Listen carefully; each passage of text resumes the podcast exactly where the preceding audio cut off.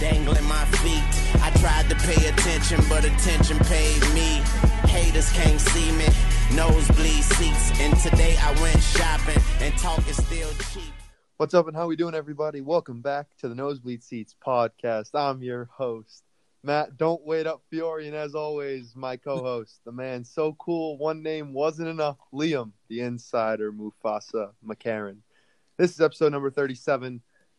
So, Liam, got a little guest uh, with us today. Yeah, well, a mild, a mild guest. We're, The uh, the Andy Dalton of guests. we're uh, welcoming on our friend Devin Weaver. Uh, you all might know him, our listeners. Um, we are having him on. Um, it's his debut on the pod. Um, we're going to be talking some Celtics and Patriots. But first off, another reason why we've asked him to join us today is because we have decided to expand, expand our brand a little bit here. Um, after talking, uh, me and Liam are uh, welcoming on a few new faces to our squad. Devin being one, and Austin Anderson. Uh, we've talked to him before. Obviously, uh, you all know him, I'm sure. Um, we're going to be doing obviously the podcast, um, but with that, we're going to be opening up a blog as well. So look out for that.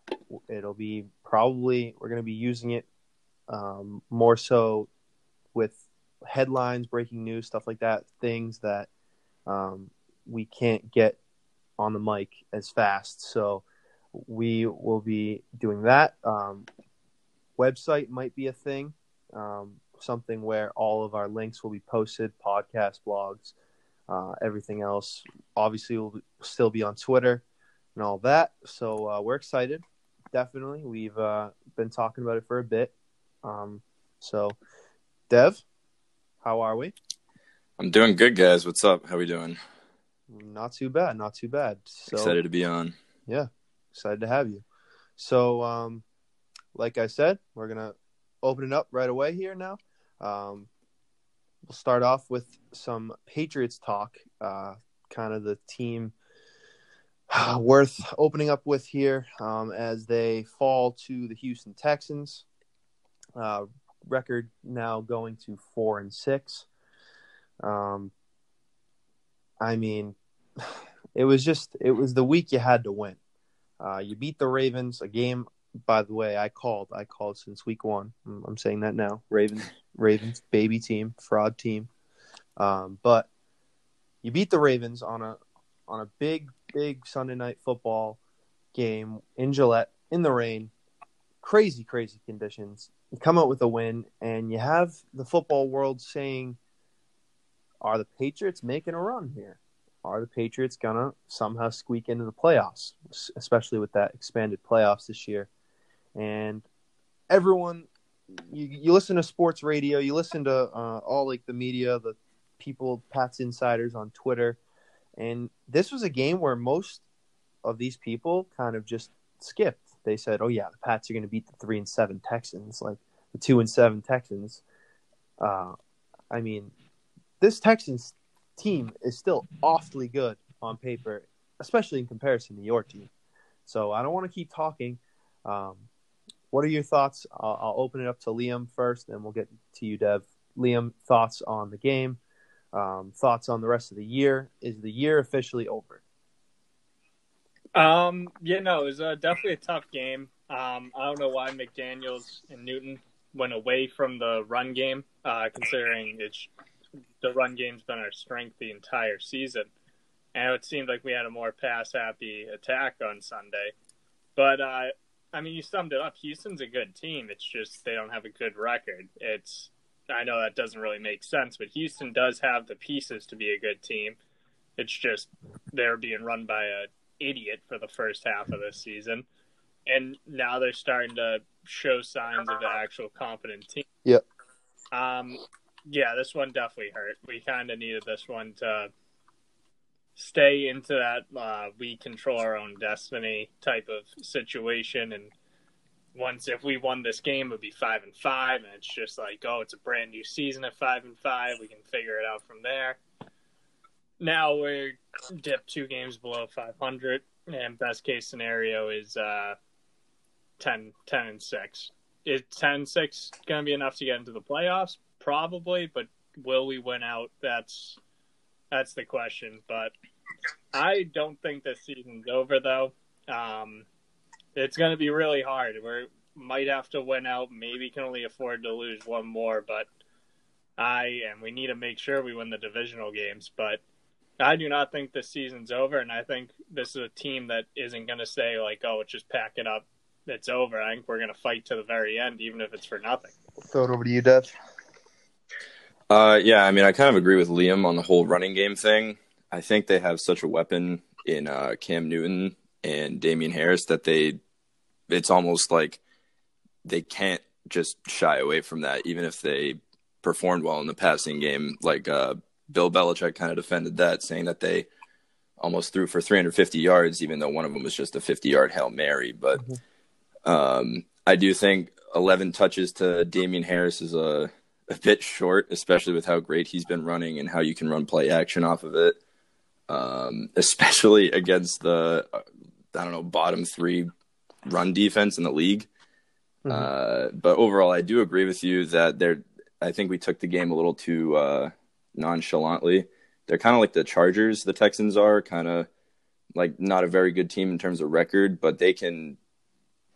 They're scary. They're definitely scary. They've got the talent, but uh, I do think that the pa- the Patriots can make a a late season playoff run, especially like you said with the uh, expanded playoff scene but I think they just need to utilize the pieces that they have in the best ways that they can, Mhm. and um, that includes getting Damien Harris going early and often, and tossing it off to James White for some quick screens. But one thing that a lot of people are overlooking is how good Cam Newton is on the deep ball. And I mean, I think that showed really well with uh, deep ball to Damiere Byrd, um, some deep shots to Jakobi Meyer. But uh, or yeah, I, I I do think that they can make a late pu- uh, playoff push, but they're going to need to put every ounce of energy that they have into these last games. But, um, this there's one bright spot on this team, as we all know. It's the Deshaun Watson, and the Patriots just had to contain this guy, and they failed to do that. Uh, he was 28 of 37 for 350 yards, two touchdowns. He also he was also uh, very very effective in the running game, six a carry with a touchdown. Um, I mean, That touchdown carry was incredible Yeah, too. yeah. Just absolutely wrecked McCourty. Yeah. So I mean, this was like the one thing you had to contain, especially with the great secondary uh, that the Pats have. I mean, I I don't know. I think this defense is kind of been quietly the reason why this team has failed. I mean, we all knew this offense was going to be pretty, um, pretty.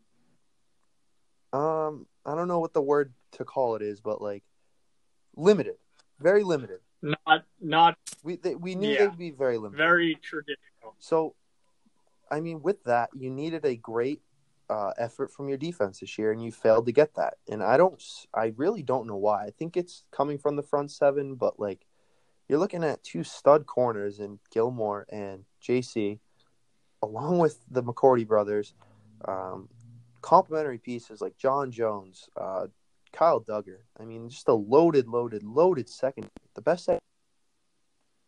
Um, I think in 20 years. I really believe that. So I don't know. I don't know what the problem is, um, but I mean, to move on, the Patriots schedule type right now.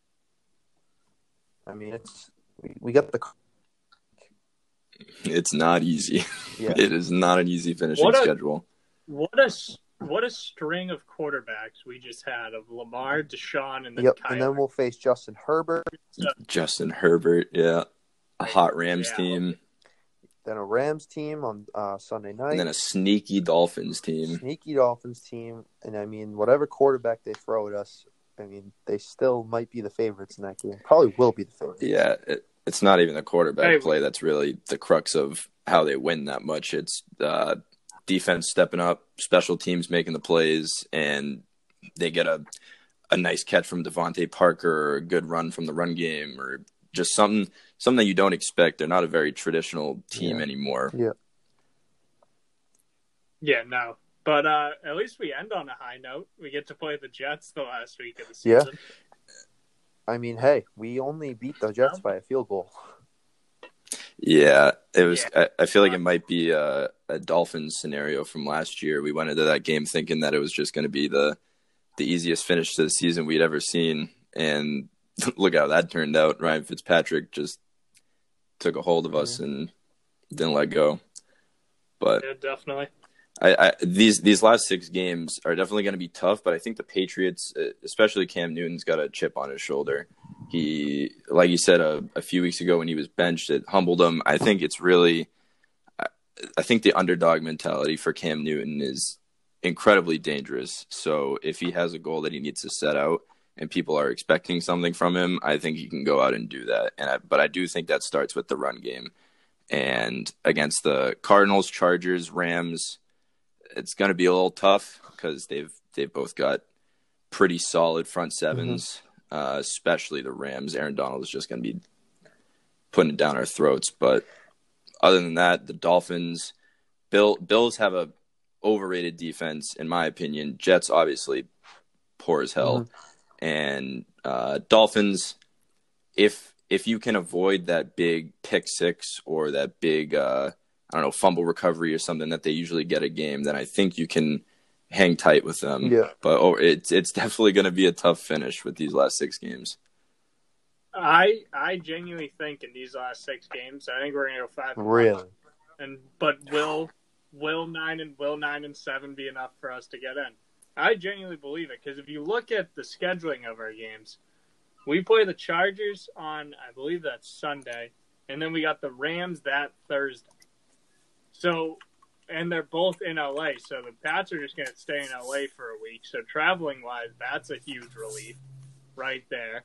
hmm Then we go down to Miami, and then back up to Buffalo. I think I think just I think this these next three, Cardinals, Chargers, Rams. I think we're going to go two and one. And I think we have a I think we have an extremely good chance of beating the Dolphins, Bills, and then obviously the Jets.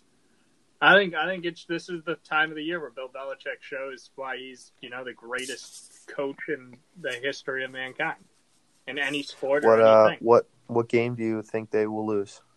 If you had to guess, I think I think we will either lose the Cardinals game or the Rams game. I don't know what it is with the Rams. I don't even think they're necessarily good. They just find ways to win games. I think the most dangerous part about the Rams is how wide their uh, or how deep their receiving core is. They've got tight ends, receivers, uh, running backs out of the backfield that can just hit on all cylinders.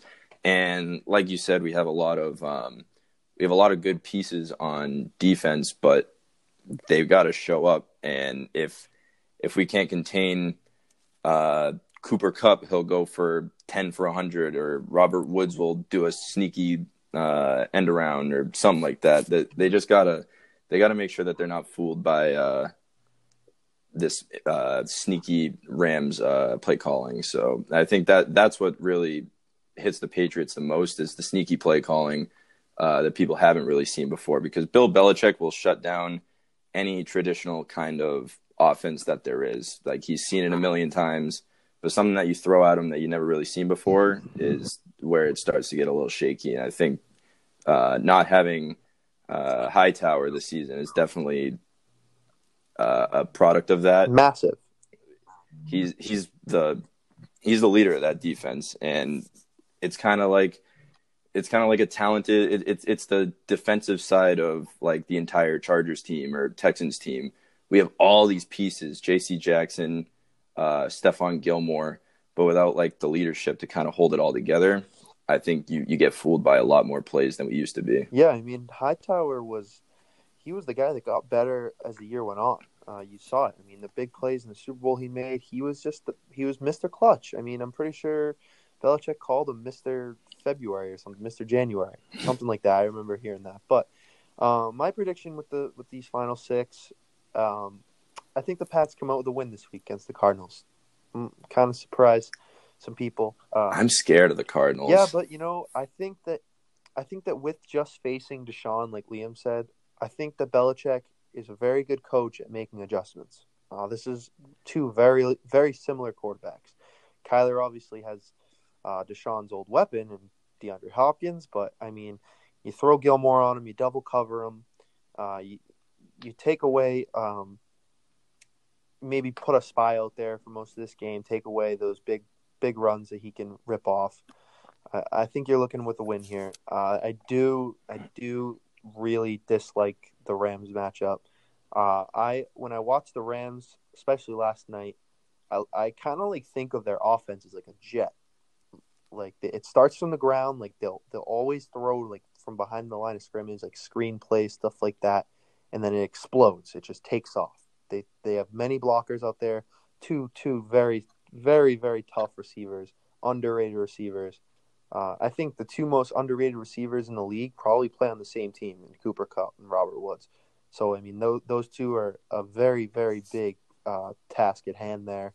Devin, you said it perfectly. They have two great tight ends, three very very solid running backs. They are very very deep on offense. McVay is a genius too. Um, let's not forget that he was in the Super Bowl just two years ago against us.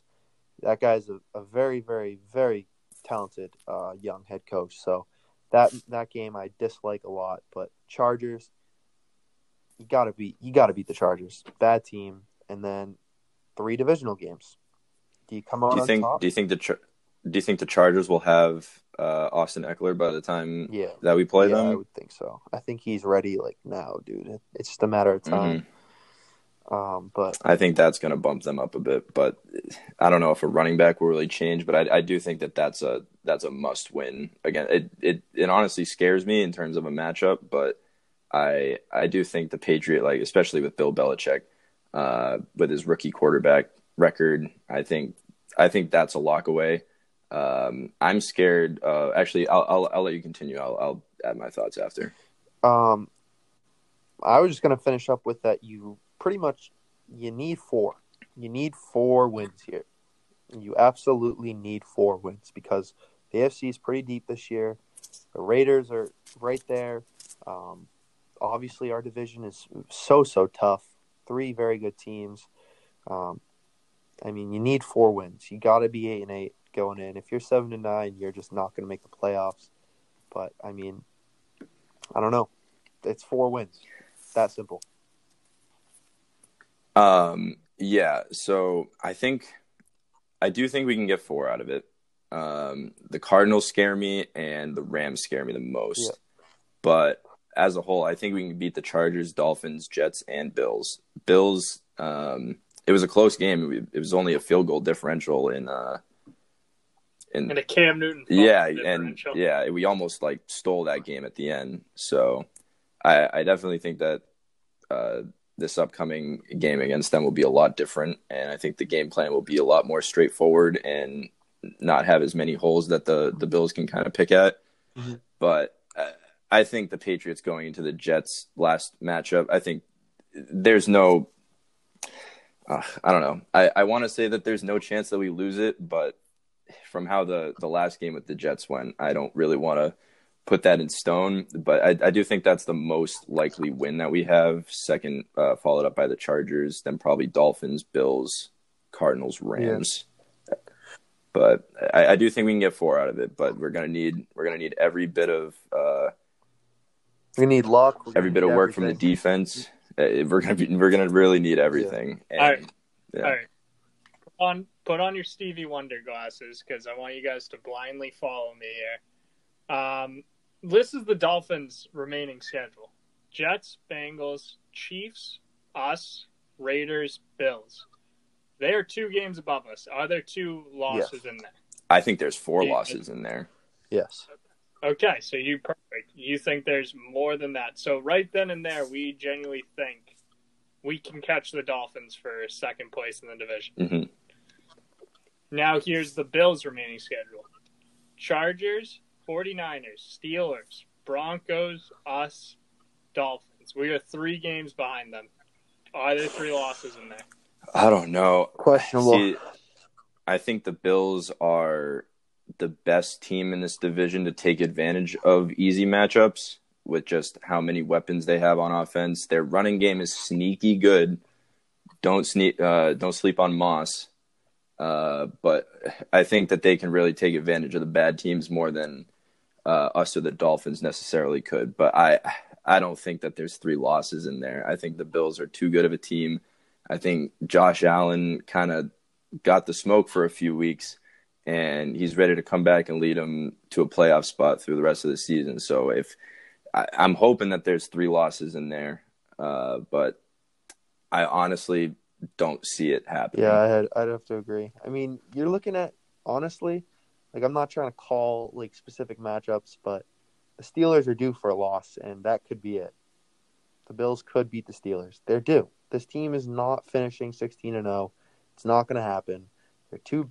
I mean, we're looking at the the last team to do this was the 07 Patriots, and that team. Look at how much better that team was than the Steelers team.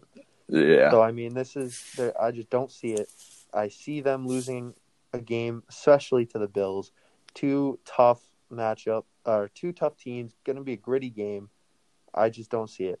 I, I see the Bills finishing on top, no doubt about it.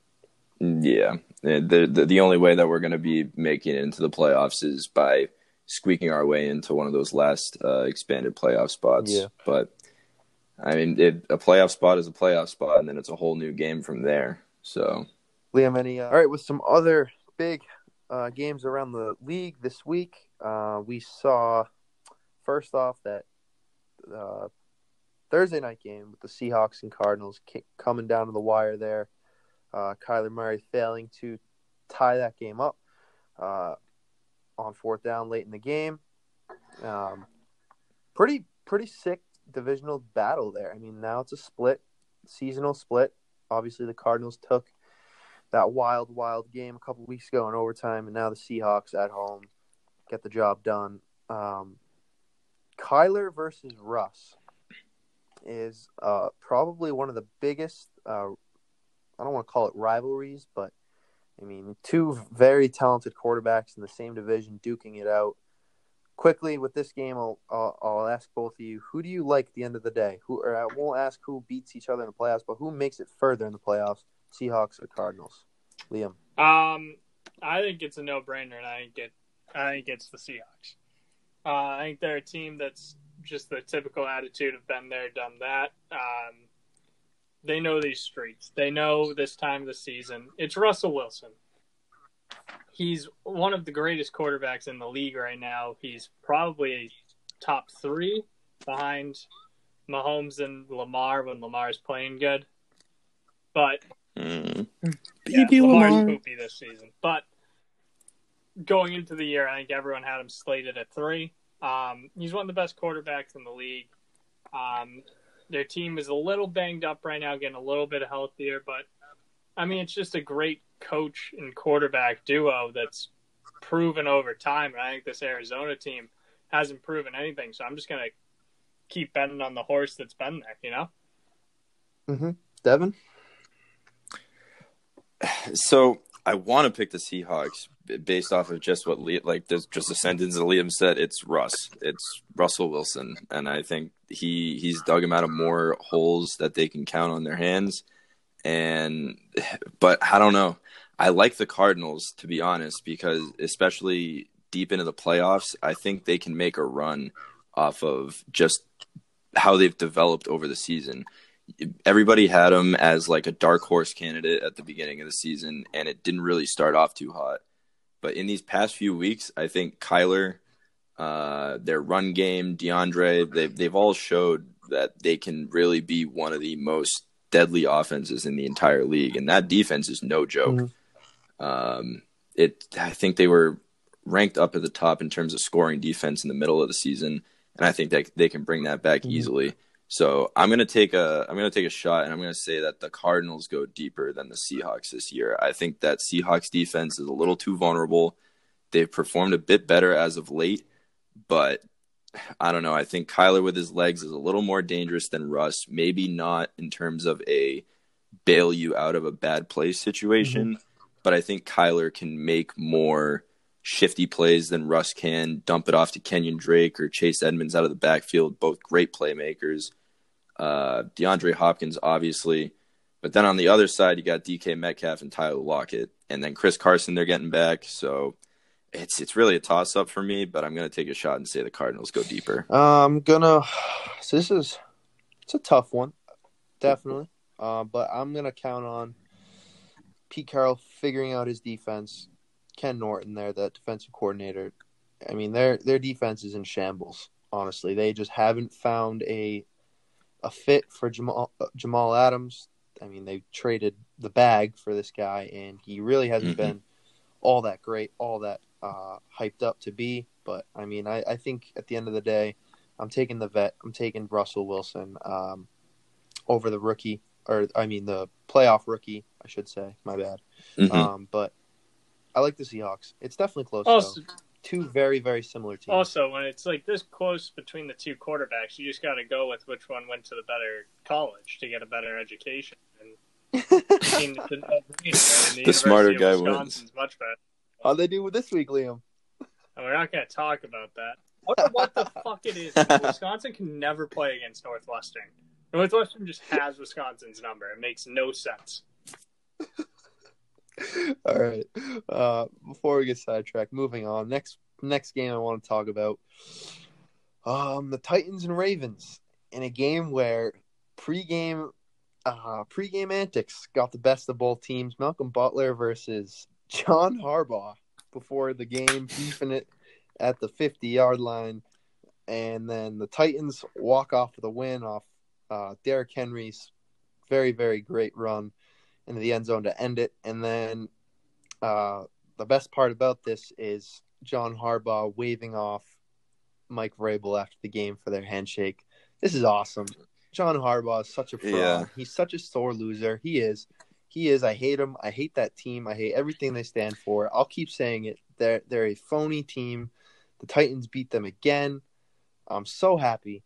Um, the Ravens just aren't it, man. That the offense just doesn't work. Lamar's being exposed. I could rant on about it all day long, but I will not because I want you guys to talk about it. So, Liam, what's your take on this uh, battle of AFC contenders? Um, I wouldn't say the Ravens are a fraud team. I would say they're hyped up more than they are. Uh, I think they're a very decent team. Fraud team. They're a very Fraud. they're a very good team that just gets perceived as like up there with the Chiefs, just based off of how they looked last season. So I'm not going to say that they're like a bad team, but I think this game, if it showed anything, I think it showed how good Tennessee is. Because I thought Tennessee looked phenomenal. Uh, they didn't quit. Mhm. Tannehill looked really consistent, I thought, and I think just their game Yes. plan of just really give it to the king and let King Henry take it to the house and just I thought, I thought they had a perfect game plan. I thought this game showed more how good Tennessee is than how poor Baltimore has been playing this season. Dev? Um, I I do agree with Liam on this. I think it's more um, showing how how the Titans can hang with the best of them more than how much of a fraud the Ravens are. And I think I think we should say that the Ravens offense is more of a fraud than the team oh, as yeah, a whole yeah, you're right. because their defense Very is good. legit. There's nothing there there's barely any holes that you can really expose about that defense and the only reason the Titans won because they got uh, a nice pass to AJ Brown towards the end of the game and then like you said that that run from King Henry but yeah this this Ravens offense is ju- is just not what everybody expected it to be. Mark Andrews is one of the best tight ends in the league last year. Uh, Hollywood Brown was one of the most entertaining receivers to watch last year. Lamar was obviously probably the most entertaining quarterback to watch last year. And I think everybody just focused their season around how to stop Lamar, how to stop the run game as a whole. They really don't have too much talent on that side of the ball, to be honest. With Hollywood Brown being arguably their best receiver, have it going 0 for from three targets last game that is just un undoable. You can't you can't have that. Um, Lamar Jackson, I think people were a little too hyped up last year about his passing game progression. I never really thought it was there. I think he just had a little bit more um, like high profile plays than a lot of other quarterbacks in the league. So I don't know. It, I think it's definitely more on how good the Titans are because they started five and zero. People forget that, and then I think they lost three of their last They got- four. They got hit with the Um, COVID shit like we did where uh, basically it just put if you get like games postponed because of COVID, it pushes your whole season back. It's tough to Oh, bounce yeah. back from that. Um, Yeah. but I, I definitely think that the Titans can make an AFC push. I think they're a very they're a very well coached team. I think they they don't quit until the the clock hits zero in the fourth quarter. And when you have the Tannehill AJ Brown connection, you're really not out of any Yeah. game. And I get I wish I could say that with the Ravens, but I think if they go if they're trying to play from behind, there's no chance that they can win. Lamar is not as composed of a quarterback as most of the um, most of the opposing ones in the AFC, and, and I think if if they do make the um, the second round of the playoffs, I think they get bounced. Mhm. Um, maybe even in the first round, to be honest. But I mean, Colin Colin Cowherd at the beginning of the season said that they were probably one one of the uh, most likely contenders to be 16 and 0 Hmm. and there's definitely too much up in the air for that. But I I do think it's better on the Titans than the Yeah. Ravens. Ravens fraud team, Lamar baby quarterback, uh, other fraud offense. I mean, not fraud team. I'm sorry. other uh, couple other big games, uh, Colts Packers, but the the big game I really want to talk about is last night's game, Rams Bucks, Goff Brady. Um, the Bucks just cannot win these primetime games. It, I don't get it. I mean, they're such a great, great team on paper, but I mean, Brady with two picks um, really has not been all that great these past two weeks. Um, he was in the MVP race for a little bit, and I mean, he now he's just seemed to fallen completely off.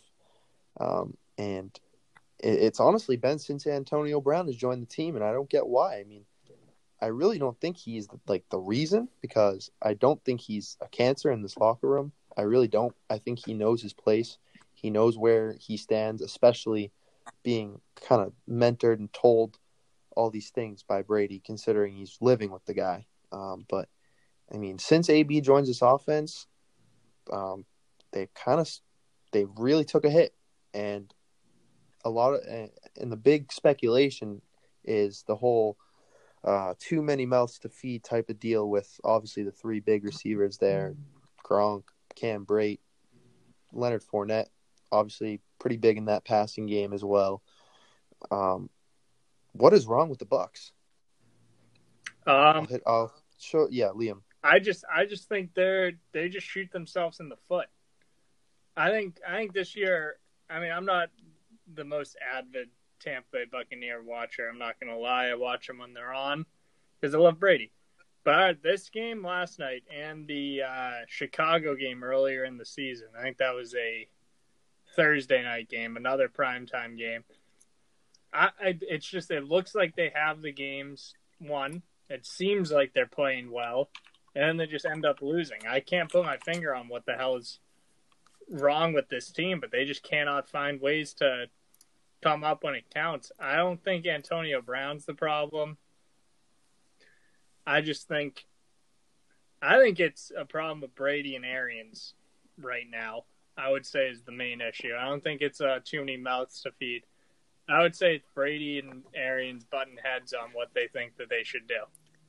And Yeah.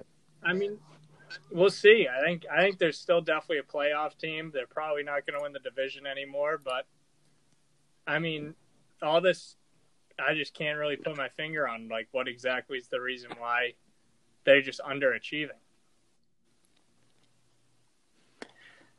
Uh, personally, I think it's more of trying to implement Tom Brady into a young system, a new system, and it, it's just something that's going to take time, to be honest. And Tom Brady likes to have those blanket uh, receivers, like he had in Edelman.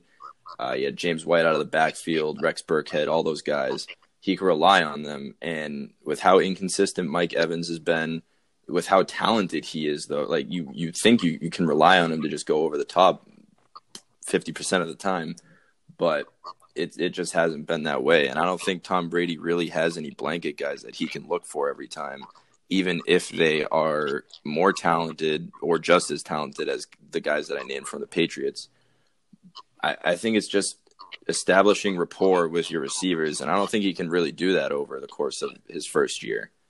So I think it's just going to take time for Tom Brady to really develop a relationship with these guys. Uh, and that run game, Ronald Jones is legit. They they got Fournette, and I think it kind of ate into what Ronald Jones does. He's a power runner, and then you just gotta if he gets into that zone, you gotta just keep you gotta hand him the Yeah. rock, dude. You can't just you can't mix it up. You can't be you got to do one thing or the other. And Tom Brady's not really a he, he doesn't do play action too too well uh, because you know that he's not a, a threat in the run game. So especially with a guy like a power runner like Ronald Jones, even Fournette's a power runner. I don't know why they don't rely on the run game a bit more, especially to develop a a threat in a different way than just a passing game. Um, and I think that'll that'll open up more opportunities for Mike Evans to go over the top, Chris Godwin over the middle.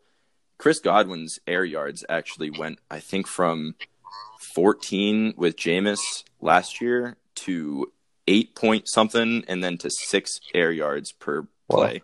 So it's it's definitely a difference between the type of football that Tom Brady plays versus the type of football that Jameis Winston played, whether he was playing for the Yeah, offense or the defense. Um, even them yeah, and exactly. But I just think that these receivers were too used to kind of a gung ho gunslinger type offense with Jameis Winston, and now that they're going to a more disciplined, um, in, in even having like uh, expectations in the back of their head, I think it's getting to them. So if Tom Brady can kind of rally the troops and get them a little more composed, I think they definitely have a shot to be a good playoff team. I will never I will never bet against Tom Brady. So is, when they're out of the playoffs, that's what that's when I'll call it quits. But until then, I just can't bet And against the guy. The one thing I got to say about them too, it, like it looks like all their losses are going to be against teams that are either in the playoffs or just barely going to miss the playoffs. As they lost to the Saints twice, the Rams, and the Bears. So like they lost to four pretty good teams. It wasn't like they lost to any like cupcakes and the two bad losses, if you were to call them that, the Rams and the Bears game were decided by four points combined. So, I mean, it's. I think this is also like a team that's just a possession in each of these games away from it being like, man, the the Bucks they're nine and two right now and march into the playoffs. But it's just they they got to find a way to win these games that Brady typically wins the close ones. But they got a real test this week as they play the Bucks. I mean the Bucks. They play the Chiefs. So How sick is that game I think be? people the the Chiefs game. I think it. I mean, you, you can't have two star-studded QBs in, on either team without having a f- fucking big, huge uh, hammer the over. primetime game. Hammer So the over. Think so? hammer So the over be- for sure. It It's def- that definitely that game's a shootout. 425. That needs to be flexed to the eight o'clock spot. Yeah, That, definitely. that is a Yeah. crime against humanity. get it down there. Yeah, for sure. I I think people people are also forgetting how bad they beat the Raiders, the Packers, and the Panthers. Panthers are a sneaky good team that can beat the best of them and can hang with the best of them. But and then uh, as as soon as you look at the games where they blow out the Raiders and the Packers, you look at the games where the Giants hung tight with them. They got blown out by the Saints. Obviously, the Rams was a team that people thought that the Bucks should be able to handle quite well with uh, Brady's record against Jared Goff, but I- it's it's honestly one of the most confusing teams for me because I can't really bet on them confidently, but I also can't bet against Yeah. Them it, confidently. Exactly. So it's kind of a play it by week Devin, type I, deal. I gotta ask this because I'm pretty sure I've already asked Matt this on this show before. But do you think the Bucks were the team that was hurt the most by no preseason? I definitely think they're one of them. I don't. I think the no preseason is less of a what team is hurt the most as opposed to what teams kind of came out of it the best. Uh, I think that really shows mental toughness, where some of these teams can just come out of no preseason and just mollywop these guys. Like the Chiefs, they had no, they skipped no beats. Uh, guys like the I don't know, the Titans came out five and zero. Oh. People weren't really re- expecting that with no preseason. Yeah, but those are um, those are and, teams that had guys already there. Like no big name became a Chief, no big name became a Titan. Like I'm talking like like look at the Bucks and the Pats for example. Two teams go into a season where you just kind of obviously they're two MVP quarterbacks, but you just kind of throw them to the wolves in a sense. Well, if there's a if there's a team to be able to make it out of no preseason um, without skipping a beat, it should have been Tom Brady. That's what everybody was pretty much expecting, especially with how he uh, makes such good friends with every teammate on the team. He wants your phone number. He wants to meet you personally. He wants to know your kids, your wife, and I think that's that's something that people were expecting out of this team, and it's just something they didn't get from it. And I do think that they were hurt by no preseason by no preseason, but I think that they should have been one of the best teams with no preseason. Personally, uh, I saw a tweet of some guy from the Boston Globe, and it really just like it hit me like holy shit. Um, Tom Brady needs Bill Belichick, and Bill Belichick needs Tom Brady, and it's showed time and time again this year. Obviously, the Patriots need Tom Brady in a countless amount of ways in terms of leadership, um, clutchness, just about everything. Um, but Tom Brady does need Bill Belichick on his sideline in Tampa Bay. I'm not I'm not saying anything like that, like him going Bill Belichick going to Tampa, but uh, the the the lack of clutchness we've seen in Tom Brady's late game heroics this year shows. I mean, look at that interception with two and a half minutes to go, down four, I think, down three. That can't down happen. Three, and he just tossed one to the corner, the Rams' corner. It wasn't even close. He was targeting Cameron Brate, and the pass sailed like five yards over his head. There was a clear, utter communication, uh, miscommunication. And those are the things that Belichick drills. He drills that in practice. He will run plays over and over again, especially those plays where you know you're gonna save it uh, to late games, stuff like that. And I don't know like what the the Bucks practice there and how they practice uh, those late game drives, um, but I just don't think that would happen here or there. Even if Belichick was the coach on that sideline, I think you're looking at Brady leading a, a, a dr- touchdown drive to beat the Rams and to beat the Bears too. So like, I don't know. I think that that tweet, that quote from that uh, Globe writer really hits it on the nail there. They both need each other so bad. Oh, absolutely. It's too. I'm trying to find like an analogy that would make sense here, but I can't. Um, hmm. they they just need each other. We're like separate. Yeah, they're still good. Belichick this season's the anomaly for the Pats. Usually will be good. Belichick's historically always had good seasons, no matter. He brought the Browns to the playoffs for Christ's sake. So mm-hmm. I think they're both great without each other. But when they're with each other, it's that rare, once in a lifetime coach and quarterback connecting on the same page, on the same everything, and just magic happens. And it led to six times. But this I think this answers. I think, the statement you just said summed it up more. Where people ask, like, "Oh, who's better, Brady or Belichick? Who had more to contribute to the dynasty?" I think I always give the same answer, and it's they both they both had equal to contribute to this team's success. Mm-hmm. Brady couldn't have done it without Belichick, and Belichick couldn't have done it without Brady. And I think it's evident this year where Brady was still in the Pats, I firmly think that we're solidly in the playoffs and we're the division leaders. And if Belichick was the head coach of the Bucks, I mean, they'd probably freaking be undefeated. Yeah, I don't. I, I mean, I think you, I think you just got to look at last year for the answer to that question, um, especially with a banged up Edelman. He had a back injury almost all of last season, and I think his knee was a bit banged up last season too. But it's pretty much the same receiving core. Um, Brady had rapport with all these guys, and he people were kind of knocking him for not being able to bring these like Joe Schmo practice squad guys deep into the playoffs. But I think I think it really shows just how much Brady did with how little he had um, with how the Patriots are doing this year.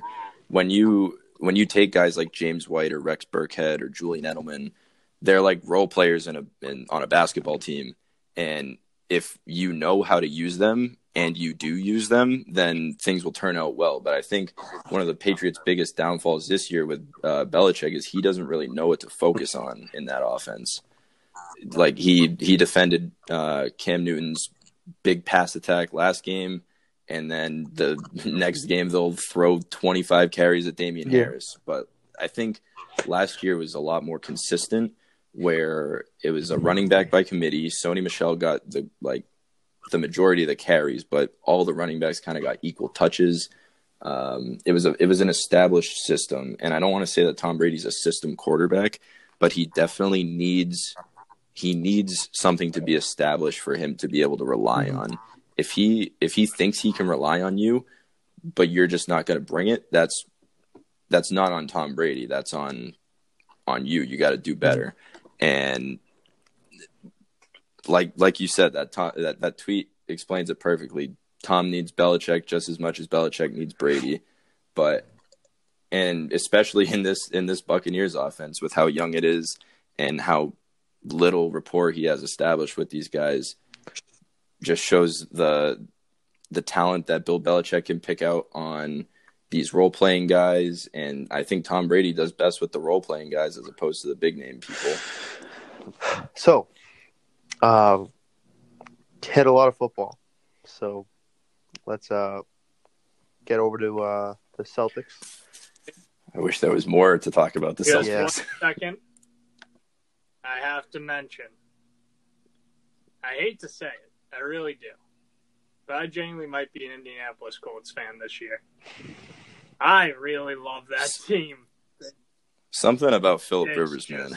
It, it's unprotected sex, and I love it. I'm all here.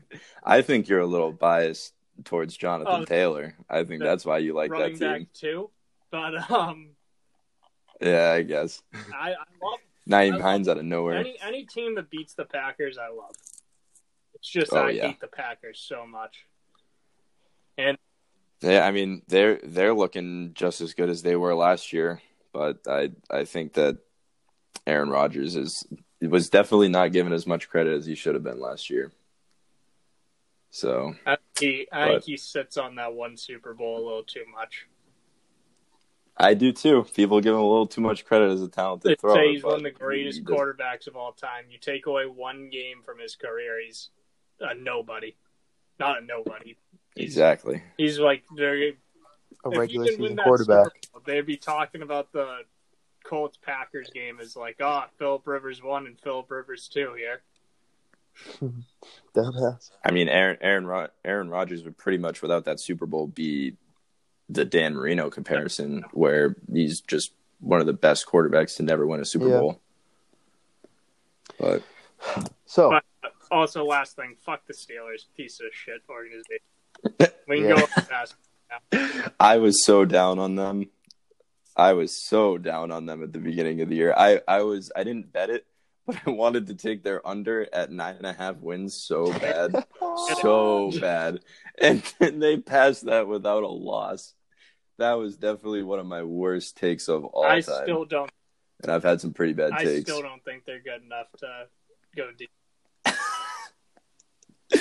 Dude, they're Dude, so good. They're they're they're a TikTok team, bro. They're they're not going far. They don't scare me at oh, all. Oh come on, come on! That receiving core is nuts. While Juju has a Juju has a foot injury right now, Chase Claypool is a touchdown maker. Diontae Johnson is they feed that guy. He's electric. And then Ben Ben Roethlisberger is just out of nowhere performing ten times better than I think anybody really expected yeah, him to he hasn't been throwing the interceptions that he's been known he stopped for. jerking off. That's why. maybe maybe the maybe the Steelers can make their sad TikToks when they get bounced in the first round because that's what's going to happen. But I'm glad okay, you're on my side now, Matt. yeah, no, You're they're a fake team. I don't like those. it. Easy schedule. They beat the Ravens. That's really it. That's what I'm saying. They had a garbage schedule. They play the NFC East. Yeah. That's four wins right No. there. They piss me off. I, I don't like. I, I really I like Juju and Claypool as players, but dude, like Juju's dancing on the fucking Jaguars logo before the game. Like, dude, come on, Yeah. bro, get What the a- fuck out of here. What a flex on Get that out of here. historic organization. He does Get that. We out of haven't here. even mentioned the defense yet.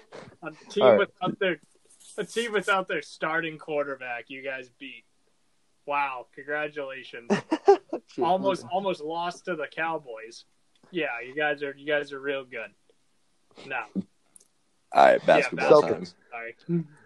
So the Celtics were a team in which they really only needed to address a couple things. Uh, they needed a big uh, to match up with Joel Embiid, with Bam Adebayo, uh, those guys in the East, and they didn't do it. As of yet, they have not done that. Uh, we're still in the midst of the NBA offseason, but it does not look uh, likely that the Celtics will be adding any more um, big name pieces. Uh, they added Tristan Thompson, Jeff Teague, and that's it. They drafted two guys, uh, a sharpshooter out of Vanderbilt and a tough guard. Uh, I don't really know what to call him. Just kind of like a spot up shooter, uh, just a very gritty point guard out of Oregon. Um, so the the Celtics obviously have addressed their their backup point guards and Teague and this Pritchard kid.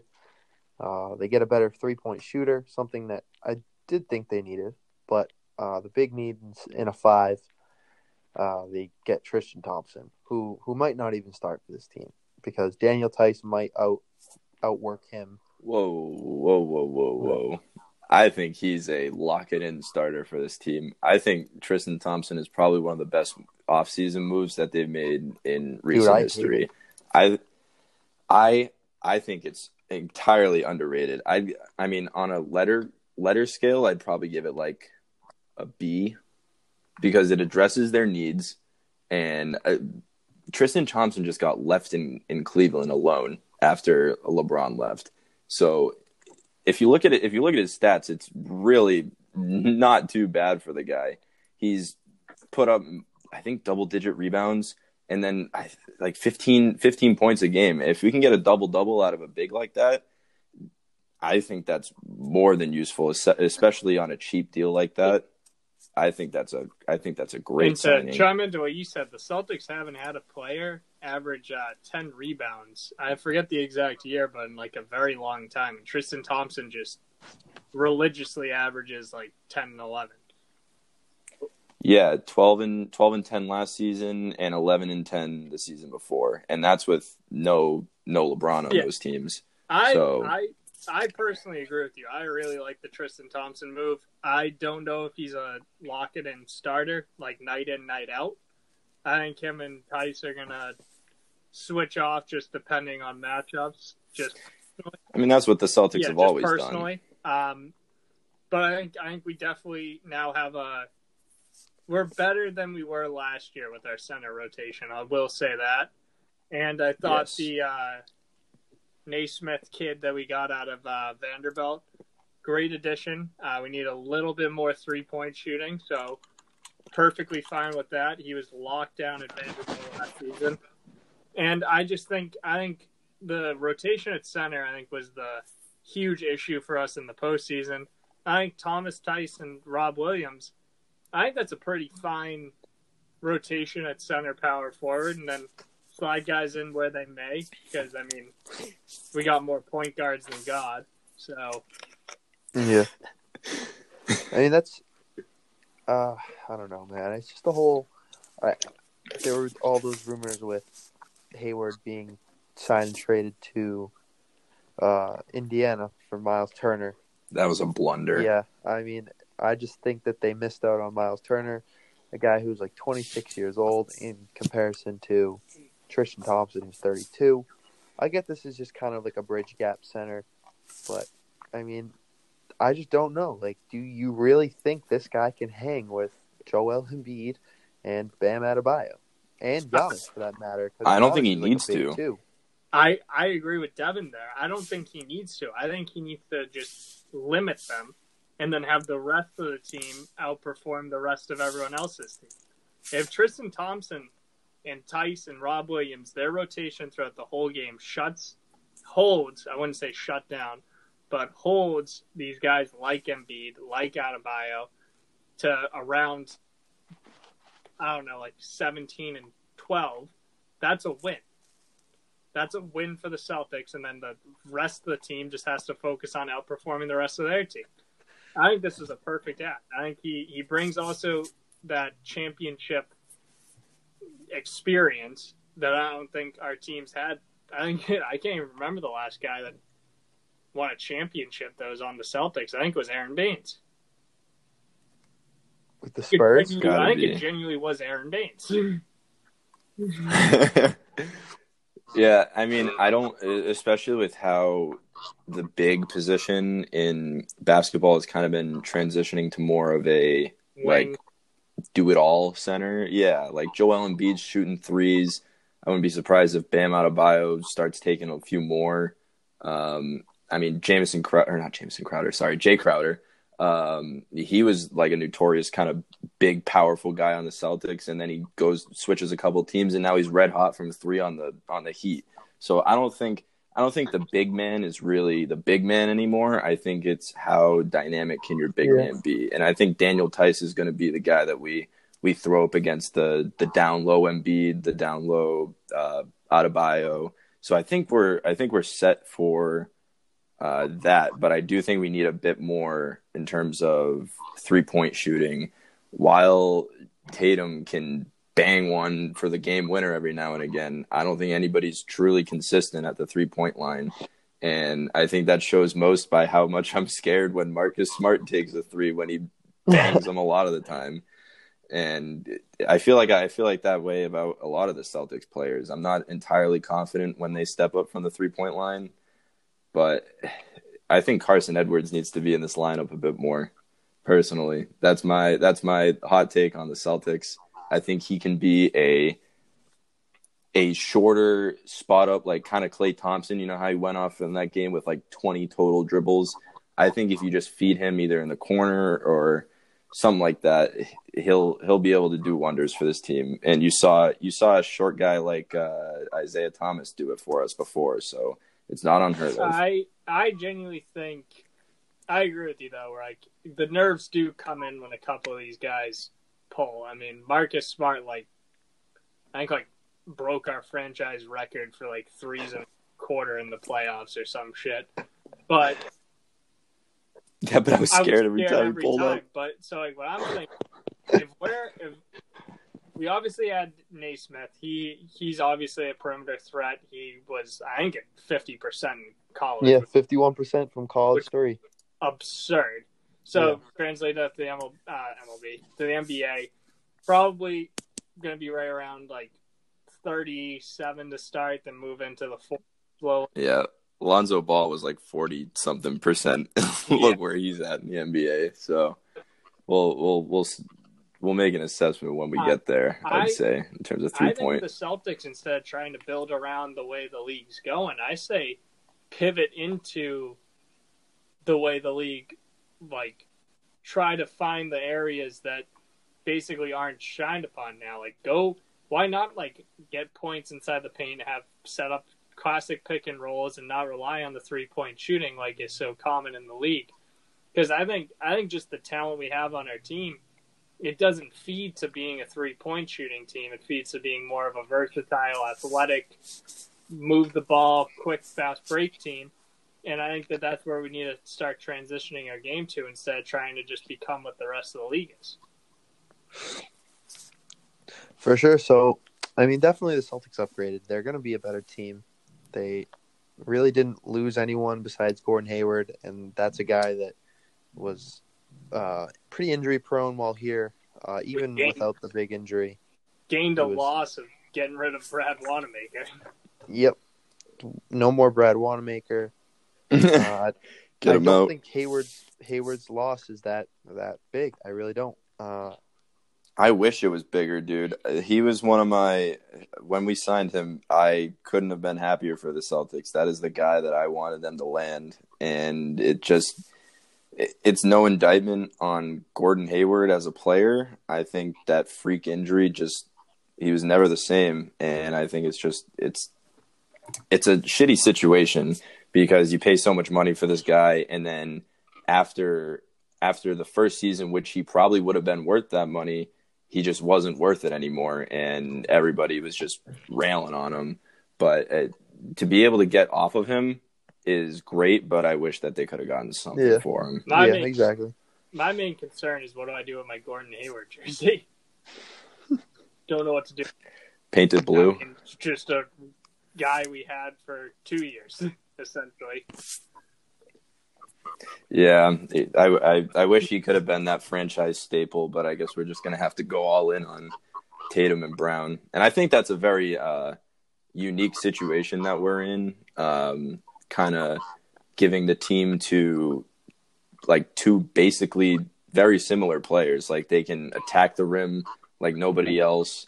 They can spot up from three sneakily. Like J- uh, Jaylen Brown has those three games in him, and so does Jayson Tatum. Like I said earlier, he's made more game-winning shots than I can probably count on a hand.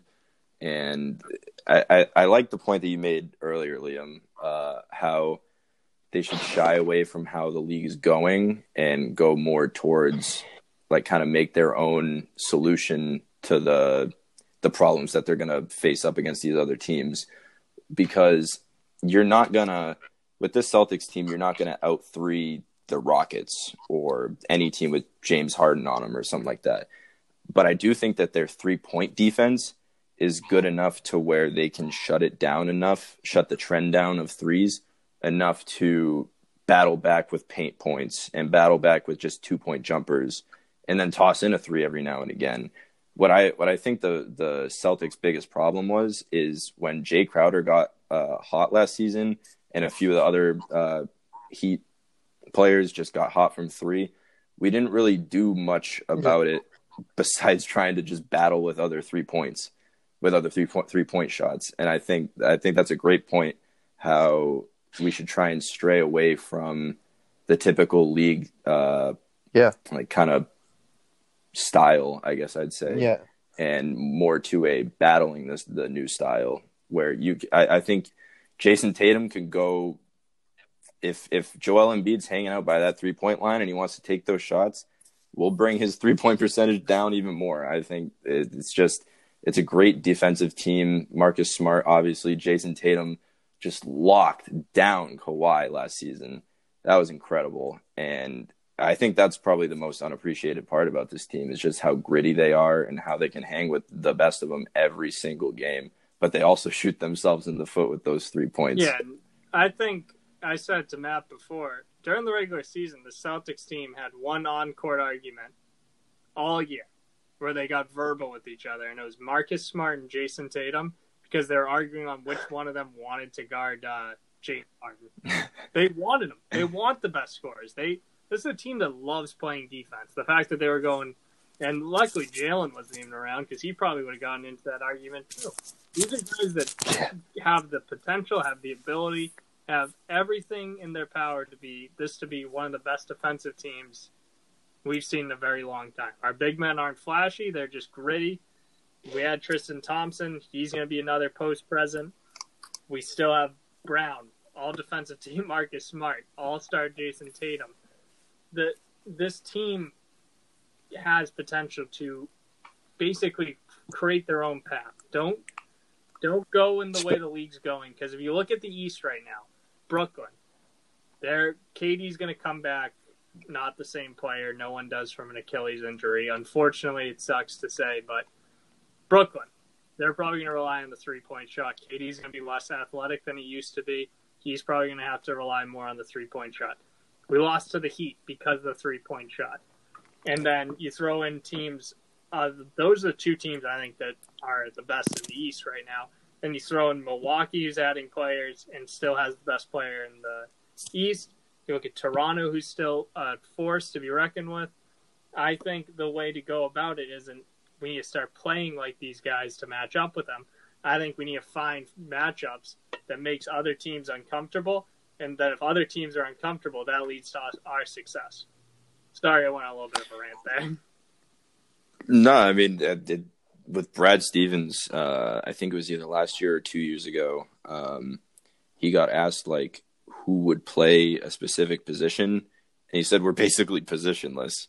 And I think that's the best way to go about it because if you kind of stick to the trends, then you're gonna be kind of feeding into a system. And if you can kind of personalize your offense a bit more, where it's a little more unpredictable, and with Brad Stevens, I think you got a great shot with that. But I I think that's that's a, a great point that goes a lot. Yeah, so in a uh, very deep, underappreciated. uh, Eastern Conference, I think the Celtics will definitely be in a lot better of a shape next season as opposed to where they were. Yeah, yeah, they almost made the finals. Yeah, We're right there. Like We're the- pe- pe- yeah, people were people are slighting them at the end of the season, and we only really got better, and we got rid of some some things that we were trying to hold on to with Gordon Hayward. Uh, I don't really think Wanamaker was too much of the system, anyways, but it's just uh, being able to filter in new talent. Jeff Teague is, I think he's a player. I think he's something somebody that we could uh, make a lot of use of, and it just this Celtics team just seems different, Yeah. I guess, So, than a lot of the, the the, other Celtics, I teams mean- out there. what a month? We're looking at a month till they start. Chris, Unreal. Yeah. Christmas Day, Seth. Yeah, I'm excited. it's going to be exciting because I think this, I I really like the Celtics team just because I think it's this. I think this is the team that is slowly formulating into the way where it's basically the passing of the torch. Where I expect firmly this year to be the year where Tatum makes the All Star game again and continues to just climb in MVP voting. Brown makes an All Star game. Uh, Kemba makes an All Star game and Marcus Smart makes another all defensive team because I really think that those four guys I just named are, if they were on any other team, they would be the stars Yeah. of the team they're on. We just have to Yep. have four. Exactly. And I, I think that's the Celtics' biggest problem is who to feed on a nightly basis. But I think when you give when you've given Jaylen Brown and Jayson Tatum the contracts that you have, I think they might be inclined to try and feed them a bit more. So I think I'm I'm a little worried about that, but I, I, I don't think Not that. Jayson Tatum or Jaylen Brown really has the ego. Like maybe if we paid Kyrie the big bag, like he would expect the ball third the, expect to shoot like 30 times a game. I don't think Jayson Tatum is going to go into the, the game expecting to shoot 30 times a game. He might at some point, but they, that'll be when he's called on. So I, I think that's one of the the Celtics' biggest um, boons this season is that they really won't have to rely on one specific guy. And one thing I just got to credit real quick Ainge is just a goddamn genius when it comes to some of these contracts. Because the fact that we have Marcus Smart for 12 mil is the biggest steal in the NBA right now. And the fact that we didn't have to pay Brown the max is also a steal. Like, those are just two unbelievably high potential players. One of them's already reaching his potential. We're paying an all defensive first team point guard twelve million dollars a year. When in ordinary situations, he doesn't give a shit. those are max guys, and we got him for twelve. Yeah. It's- he's a genius, goddamn genius, and Ainge we trust. In Ainge, we trust with contracts. I'd say. I think he could have done a bit better with the the whole Gordon Hayward situation, uh, trying to get something for him. But he's he's never really been too historically great in terms of trades. I mean, he did the whole Two, the whole Two- Brooklyn trade. two but fleeces, the Brooklyn and the Cleveland trade.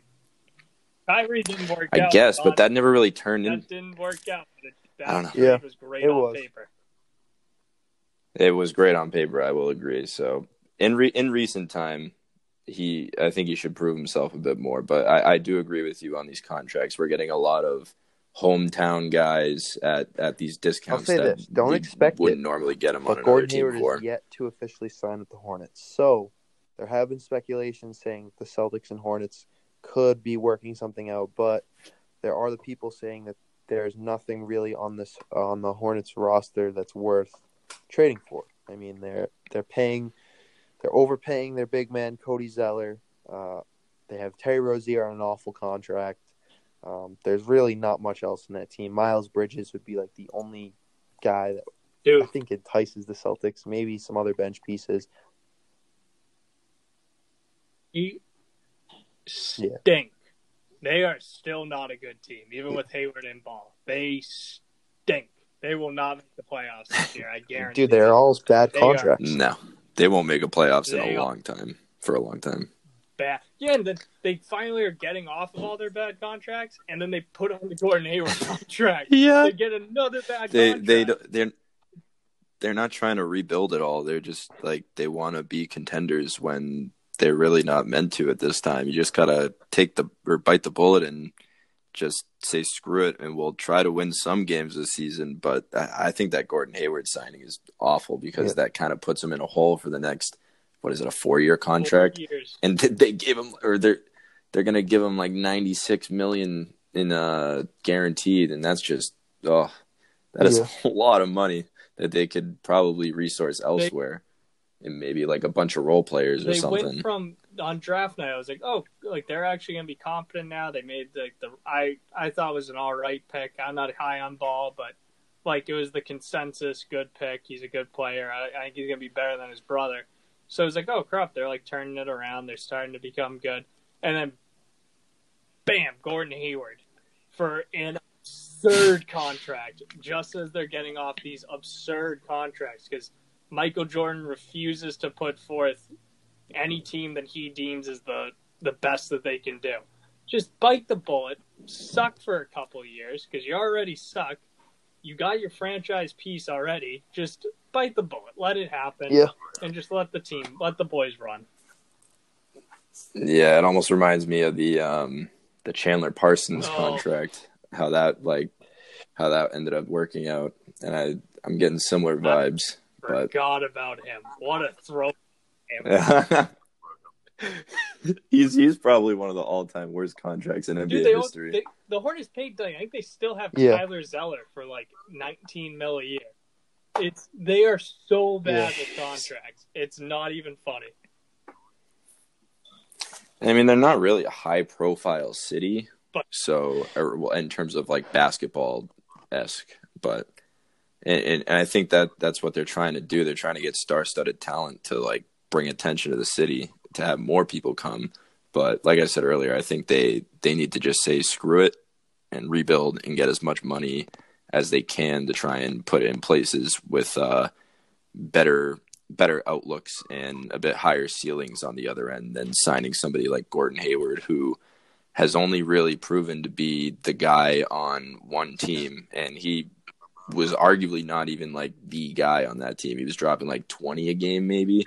That's like the second or third guy on some other teams. So, especially with the money that they're giving him, I think that's just down the drain. Not Just real it. quick, here's the Hornets who they're still paying. Ask me if you like remember the last time these guys were good. Cody Zeller, 15 mil a year. hmm Terry Rozier, 20 mil a year. No. Gordon Hayward supposed to be 32 million dollars a year. Bismack Biyombo, 17 mil a year, and Nicholas him, 25 mil a year. Those are dumb con. I get guys who want to go Yeah. there, but come on, you don't need to pay that much. Those that's absurd. no. 20 a year for Terry Rozier, 15 for Cody fucking Zeller. Come on, get That is one thing that I'll, I'll credit this, the Celtics with is they they get off of bad situations with players very quickly. Like they they knew what they didn't have in Gordon Hayward after the season, so they they made their best efforts to just like I mean he he declined the player option, but I think it was inevitable that he was going somebody somewhere, even if they had to sign and trade him. Uh, but somebody like Terry Rozier, he's making twenty mil a year there, and it's just the Celtics knew that he wasn't worth that. So, and then he goes somewhere else, and he works in a system like the Celtics where he's not the guy all the time. And I think it's a very Patriots esque situation where um, these players aren't given the big dog roles, and then they're expected Same to be be the with Al big dog Horford. in their new team, and it just doesn't work out. and they get all this big money and Alvin, um, yeah, boy, does he suck. All right. Uh, we're kind of we're at an hour fifteen, hour twenty, so we'll wrap things up. I don't want to give too long of an episode to our uh, viewers. Uh, we'll raffle off some picks real quick. yeah. All right. Uh, I mean, we'll probably just go in the same order as All right. before. Now you guys go first. I forgot to pull up FanDuel. Go ahead, Def. All right. I mean, I, I have my picks if you want Yeah, me to go. go. ahead. Go. I'll, I'll end. I'll end. For this week, um, I'm taking the Steelers minus four. That's like the general consensus on uh, odds. I think that's just an easy game. That is, uh, they're they're not going to have J.K. Dobbins or Mark Ingram for this one. Gus Edwards isn't a threat out of the pass game. They don't even have a pass game as it is. Steelers, arguably best defense in the league. I think that's an easy take, uh, minus four to four and a half. And then I think the Vikings. I think the Vikings are just going to run it down the Panthers' throat at All right, I'll four. go so next. Uh, those are my two picks for the week. I like is which one do I want to say first here? Hold on a sec. Um, I'm gonna go with the over in the Vegas uh, Atlanta game. It's a lot of points, but I mean these two teams can sling it, and the Raiders can run it. 55 and a half. I really like the over. I do. I think the the Falcons can easily score 20. I think the Raiders will win this game with ease. The Falcons can score 20, 25, even 30, and so can the Raiders. Yeah. You saw it last week against the Chiefs. The Chiefs do have a pretty solid defense too. Um, two two pretty bad defenses here. Um, I Raiders, do no like joke. the over as high as it is. Next game uh, that I like here is the Chargers plus six against the Bills. Um, and I would hit the over in that game as well. Uh, Justin Herbert just slings the ball around. He's going to throw 35, 40, maybe even 45 times. Uh, they just love throwing it with him, even if Ekeler's back in this one. Um, just that, that air attack that the, the Chargers provide. Um, I, I think that six points is a lot, uh, given with the Bills not really that big of a threat.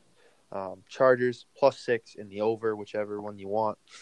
And the last game I like is the Bucks plus three. I'd even consider the money line there. They're at home. Um, bad loss for Brady.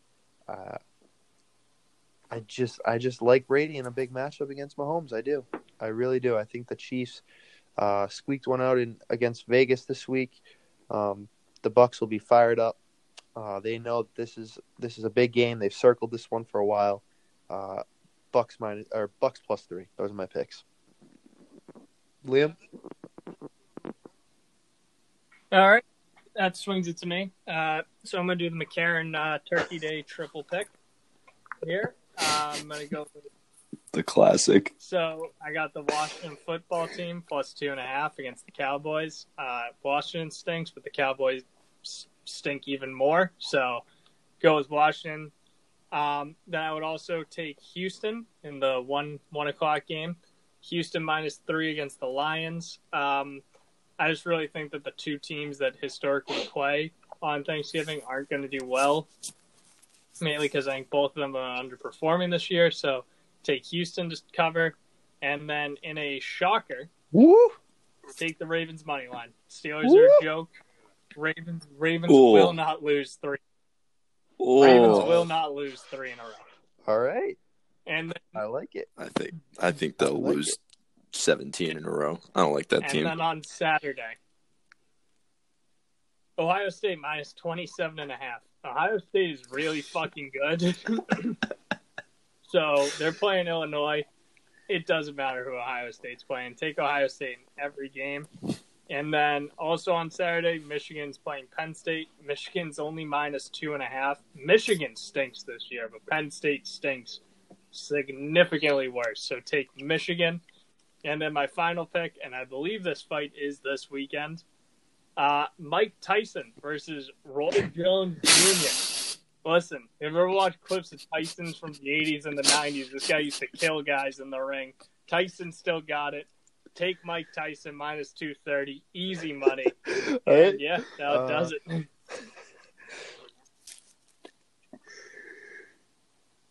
Oh, when you yeah, said Dev. picks, I I, was, know this, I wasn't expecting pulls Mike one of the Tyson bag. versus Roy He's bet on it just about everything you can think of, dude. Like fencing, just everything. Australian stuff, dude. I don't even know. I I only, I only I pick love- them if I like the odds. It's just that simple. The the McCarran triple Turkey Day picks. I like that. The turkey That'll day- be a year-round special. thing. Header, The yeah. triple threat. the Turkey Brought Day triple header. So, uh, that'll pretty much leave us off it up. after picks. So, uh, Devin, thank you for coming on. And like I said before, look for Devin. He's going to probably course. be um, kicking us off on the blog. He's going to be kind of reiterating what we just talked about the Celtics. But for those of you who too lazy to come on here and listen, you can go on and read about it. So, um, yeah, look for the blog, look for the website coming shortly. Uh, this has been episode number 37. Uh, we'll see you next time. Peace out.